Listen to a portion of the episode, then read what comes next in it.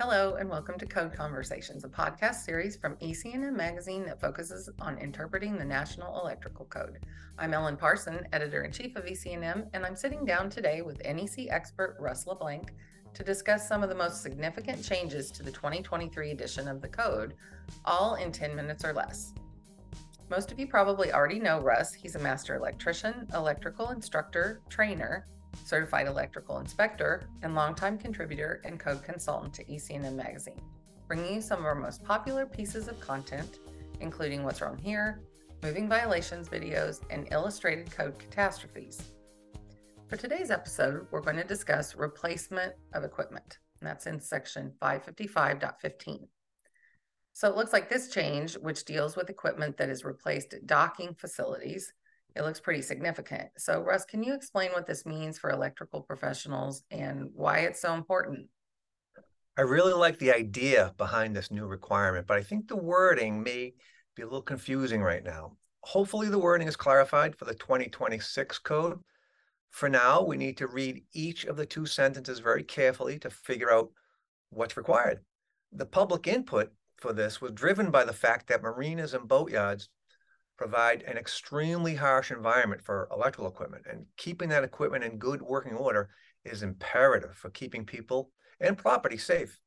Mm-hmm. When modifications or replacements are made, we need to read the first sentence. And when repairing existing equipment that has been damaged, we need to read the second sentence. Okay. Um, how does that, this new or revised code language in the sentences, change the requirements from the previous edition of the NEC? Previously, there were no requirements in the NEC oh. specifically covering replacement of this equipment. Okay. The informational note informs us that NFPA 303, the fire protection standard for marinas and boatyards, which provides guidance for electrical inspections of marinas. In fact, section 5.20.1 of NFPA 303 states an inspection of all electrical wiring, ground connections, conduit, hangers, supports, connections, outlets, appliances, devices, and portable cables installed or used in a marina, boatyard, boat basin, or similar establishment shall be made at regular intervals to ensure a complete inspection at least annually. So this new NEC requirement is following along this idea of reinspecting the installation after the initial installation. Okay. Um, so on another note, it looks like in addition, um, the addition requires existing equipment that has been damaged to be identified, documented, and repaired by a qualified person, quote unquote qualified person. So is that new to this section? And if so, why is it significant? Yes, this requirement is all new and it's very significant. Let's okay. break this down sentence by sentence.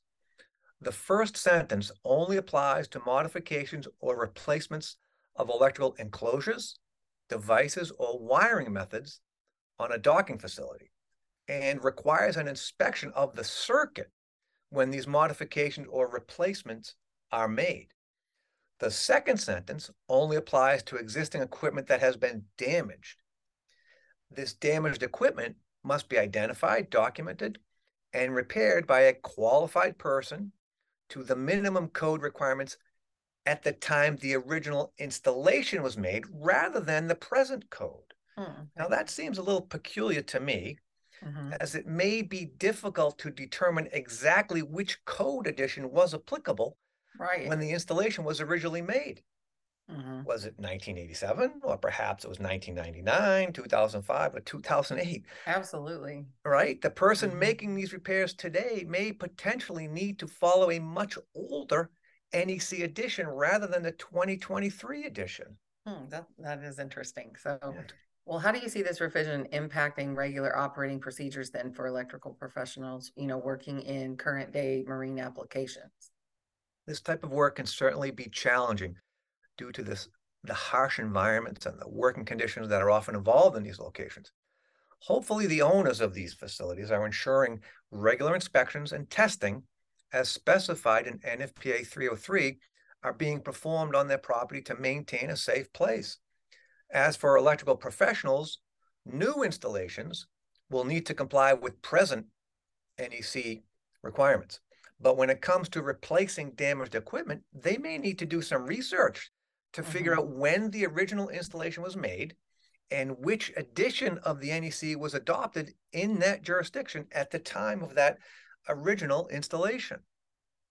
Okay, well, that sounds very important. And like you always say, it definitely always makes sense. If you have a question, talk to your local AHJ to clarify. Absolutely. So it looks like we're out of time for today. Thank you, Russ, for sharing your unique insights from the field and industry knowledge with us.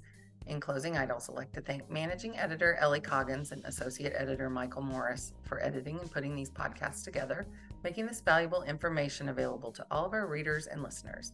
This podcast is produced by EC&M Magazine, part of the portfolio of Endeavor Business Media Publications.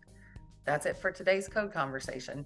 Please let me know if you have any pressing NEC podcast topics you'd like to listen to in the future. And don't forget to check out our website for more great content resources for electrical construction professionals. Thank you and have a great day.